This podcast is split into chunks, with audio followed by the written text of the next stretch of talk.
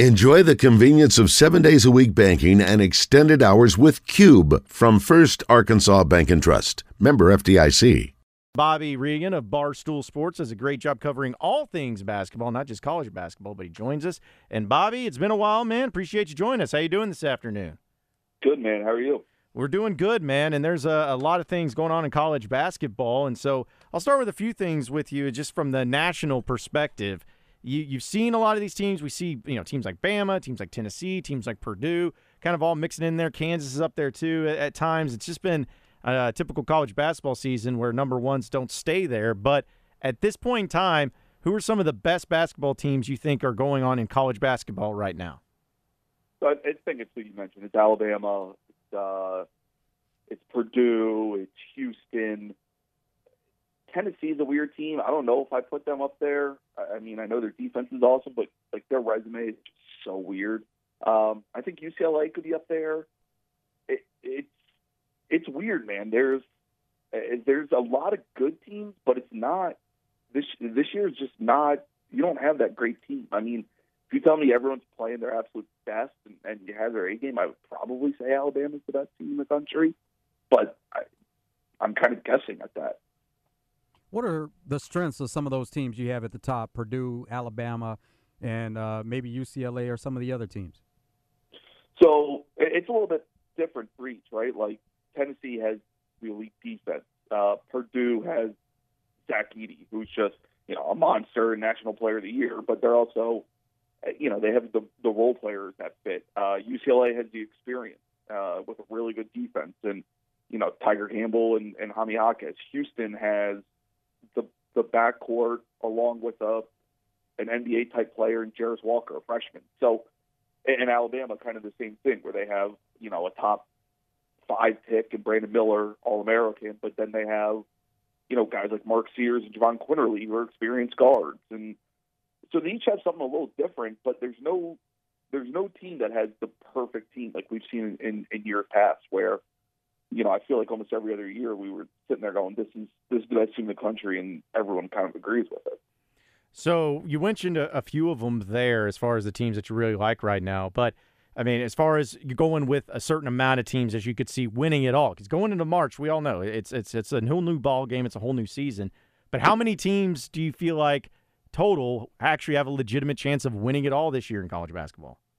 So I feel like that number is always inflated because especially a year like this where people go, well, it's wide open, anyone can win. It's like, well, can they actually win six games in a row? Because that's what it takes. And it, how many, you know, it's, it's obviously all matchup dependent, but I would say I'm comfortable in saying eight to twelve, which is a large number. I feel like usually it's four to five. Um, you know, like I think Arizona could win it all. I think a team like Baylor could win it all. Um, you know, I'm I'm not as high as I'm like UConn, but if they won it, would I be surprised? Probably not. There was a time we thought they were the best team in the country. Um, so it, even like Marquette, you know, Marquette by all measures looks like a top 10, 15 team in the country. Could they win it? Sure. Would I be surprised? Absolutely. So it's like, do you throw them in the list when you're making this list? Like, I, I don't know if Marquette can win six in a row, but I'm not going to be. I, I understand if they do. I mean, I, I would be surprised, but I can understand how it could happen.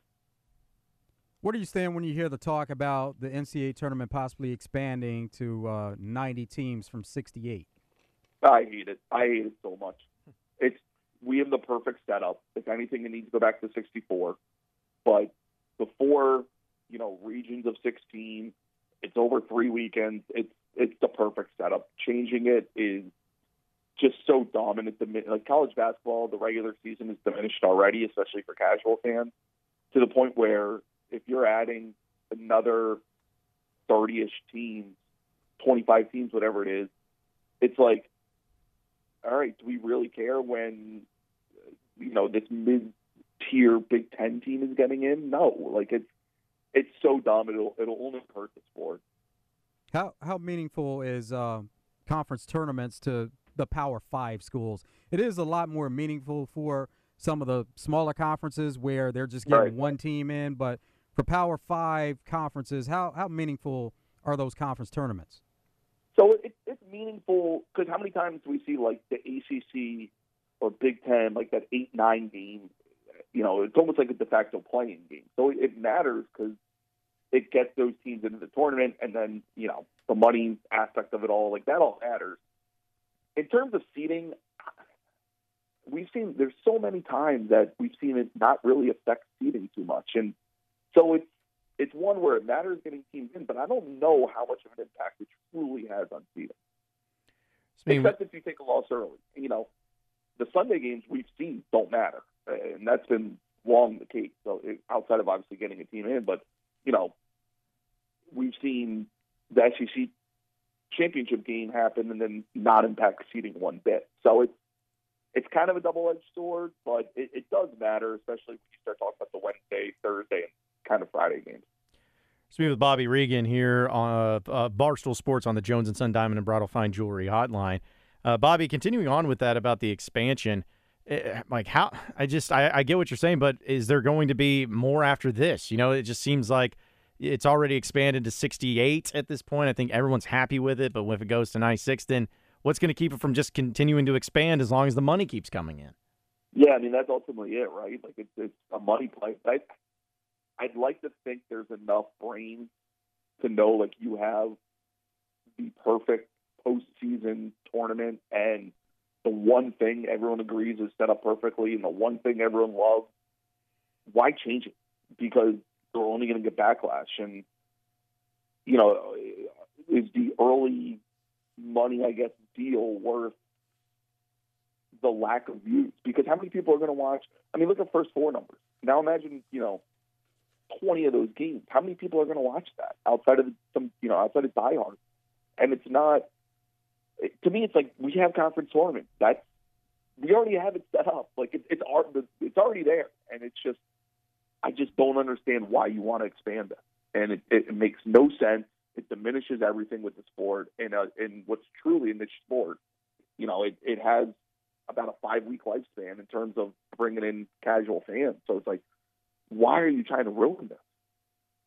Who are some of those sleeper teams out there? We've heard about some of the teams at the top that you really like, but teams that may be uh, sleepers that could possibly do some damage once the tournament comes around. Yeah, I mean, they're not really sleepers. St. Mary's is really good. They they could be a high seed. People just kind of forget about them. You know, they're a team that could be there. Um, I do really like Oklahoma State. Uh, obviously, everyone knows about Florida Atlantic and and Charleston, what they're doing at the mid-major level. Um, Liberty, they're they have Darius McGhee, who's one of the best point guards in the country. They could, you know, if they won a game, I wouldn't be surprised. Um, in, you know, Oral Roberts still has Max Abmas. They're good again this year. You know, we saw what they did what two two tournaments ago. I don't know if there's any. It's weird though. I don't know if there's any true sleepers this year because of how wide open this season has been. People are talking about kind of all the teams and not just the top, you know, four or five. So, who would you say is a team that has been extremely disappointing, or the most disappointing basketball team here this year? And you can't say it's your Kentucky Wildcats because I know that's where you want to go with it. I actually don't think it's them. I mean, you could make a case North Carolina, right? Preseason number one had all these expectations. I never thought they should have been preseason number one, but they were, and now they're kind of in the same boat. Like just got, just got swept by Pittsburgh. Um, the jump really hasn't been there from where they were an eight seed last year, and you expect them to be a top seed this year. They're kind of on the trajectory to be an eight seed again. They don't have an. I mean, their most notable win is neutral against Ohio State, which congrats like they haven't beaten anybody really good yet. So, you know, they might be there. Um, I don't think you can say anybody in the Big 12. That's just a loaded conference. Uh, you know, the SEC, I don't think anyone there is really disappointing. You know, I, you kind of look at, at where everyone is and it makes sense. Big 12, too loaded. Big 10, uh, again, Ohio State, I mean, they're 11 11. I thought they'd be better you could say Michigan, they're 12 and 10. People kind of thought they'd be better, but I really think the answer is just North Carolina. So, what's been the issue with UNC? Um, they kind of turned it on at the end of the season, so they weren't. It's not like they were great last year, but they turned it on end of the season. They get to the championship game, a game that they could have won. They came up short, and then they return a lot of players. So what's been the problem this season? So that's it right there. Everyone expected them to be the team that we saw for four games, five games, and instead it's the team that we saw for 30 games. Like the the writing was on the wall that this team wasn't great. They just got hot. I mean, they pieced that fit, but like their guard play was phenomenal in the NCAA tournament. It's not phenomenal now. And then also the loss of Brady Manek. I mean, Brady Manek was so important to what they did, and everyone thought that Pete Nance, the transfer from Northwestern, would come in and just immediately be the same, and he's not. He's he's not even remotely close to the same player as Brady Manek. So you the, you know those two things the the guard play being up and down, and they've had some injuries, but guard play being up and down, and and, and really sitting in Nance for Manek has been a negative, and that's why they look kind of like the same as they did last year.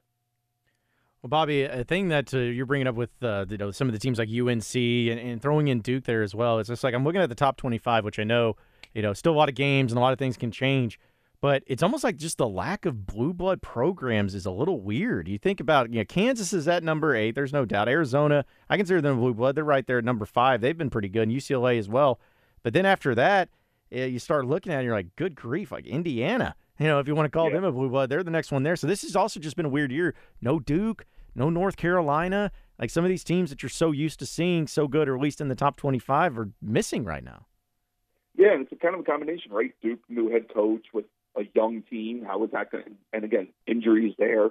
UNC second year coach. You know, everyone kind of had. You know, they went from having all these expectations. Kentucky, same thing of trying to blend. You know, uh, freshmen with upperclassmen transfers. So it's it, it, it's. I think this is somewhat the new normal of we're going to see 25 of not just Kansas, Kentucky, Duke, um, UNC, Gonzaga is the top five. We're going to see the Houston's of the world. We're going to see the Purdue's of the world. We're going to see Alabama. Like it's going to be kind of all over and, and rotating each year in terms of who's up there and and not just you know I don't think you can just go into the preseason with the same variation of the top five you know five blue bloods in the top ten or whatever it, it tends to be and you know that could be the transfer portal NIL whatever there's there's a variety of reasons. It's just and and really just again coaching changes, right? Like you know staples of, of the game are gone, and and we're seeing kind of a changing of the guard, right? Like Bill Self is probably the face of college basketball now in terms of coaches. Maybe Calipari, you argue, I guess Mark Few, one of those three, but you know, Don or K, Don, gone is uh, Jay Wright, gone is Roy Williams. So it, it's just a completely different variation of the game now, and and it's kind of to be expected, I guess. Who are some of the top college players on NBA radars now? Of course, we know with the NBA they look at players in the G League, players overseas, but from the college level, who are some of those top players? And even if you can go into some of the players that coming into this season may not have been on the radar, but have played their way into getting those NBA looks. Yeah, I think Brandon Miller is is number one from Alabama. Um, you know, I like Keyonte George a ton at Baylor. Um, Dillon Mitchell at Texas. I think Anthony Black at Arkansas. Um, obviously, Nick Smith isn't playing, or he'd probably be on the list. Cason Wallace at Kentucky.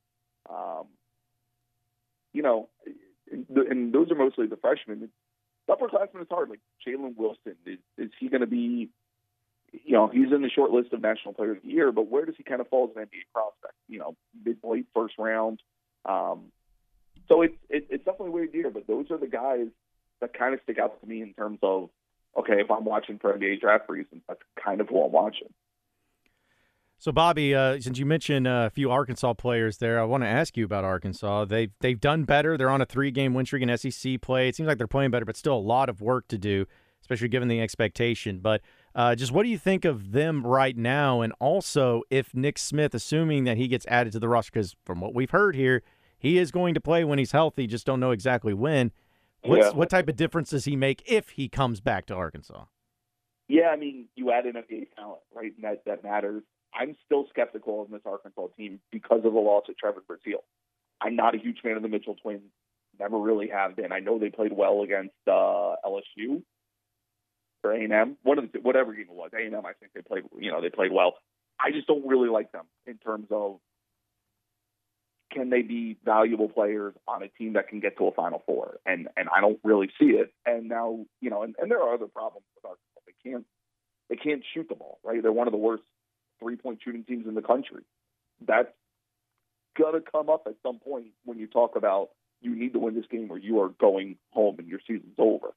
Um, but if you do get Nick Smith back, it obviously it adds depth first of all, right? That's that's another guy that you can put in. You have a versatile lineup, and you can get him out there.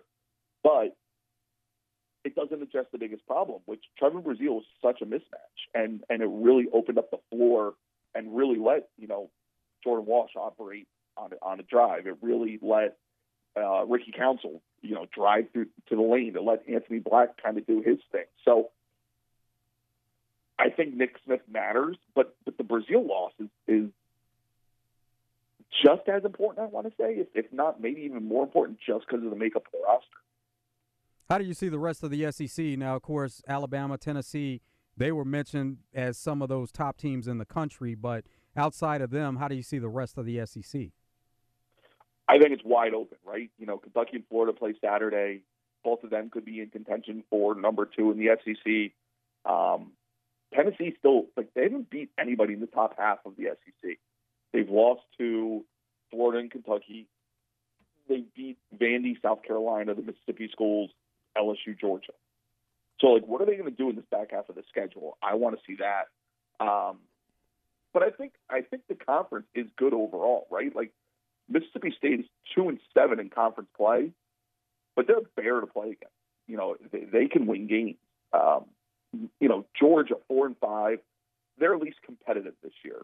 Vanderbilt, I know they got their doors blown off by Alabama, but they've won a couple games and they've been competitive in games. So there's real no, no real pushover. And even LSU, who has one win on the season, they they at least can compete. And it's not like any team has rolled over and died yet, which we see a lot, quite a bit in, in you know just nature of of the beast. If you're 0 and 10 in conference play, and well, where do we go from here? But you know, I think it's a good conference still, even though there are some letdowns this year and, and problems. But it, it, it's truly a league where I don't see a big, I, you know, no result would really, really surprise me outside of Alabama losing at home to the South Carolinas or or Vandy's of the world. Bobby, who do you think makes the Final Four first, Tennessee or Alabama? Alabama, without so. a doubt, Alabama. Okay, yeah, because I was we were thinking about uh, just the, the, job that Nate Oats has done, and of course, some people think that Nate Oats, oh, he's not going to be at Alabama forever. But same time, man, they got money, so they can pay him if it's just a matter of, of coin. But yeah, that's the thing that uh, I think is just crazy to think Alabama, which was so terrible as a basketball program, now they have one of the best teams yeah. in basketball, and may make a Final Four. Yeah, I mean, and also the fact that while Tennessee's recruiting better, right? They, they've landed five stars. Alabama's landing top 10 NBA talent, which is it the end all be all? No, but that matters when you talk about, again, winning four games in a row in March, where, like this year, my problem with Tennessee is late game, they need a bucket. Who do you give the ball to? Like, who do you trust on that team on offense to say, you know, we we really need two points here we're going to ISO you. You go get us. A, you go get us a bucket. I, I don't have an answer for who that guy is on on Tennessee. On Alabama, I know who that is. It's Brandon Miller. You you give him the ball and you let him go to work, and he's good enough to go get that. He's good enough to go get a bucket. Who is who is it on Tennessee? Well, you don't trust a guy named Santiago? Is that is that not your dude? Yeah, right. Yeah, like if Santiago Vescovi is your answer, you like you have problems. Yeah, yeah, no, it's it's going to be crazy to see how it all uh, turns out in college basketball because again, the SEC interesting conference, but a lot of games left to be played. Bobby, as always, dude, we appreciate you joining us. Great stuff. Enjoy the rest of the basketball season, man. I know we'll be catching up with you. Yeah, you too, man. Have a good one.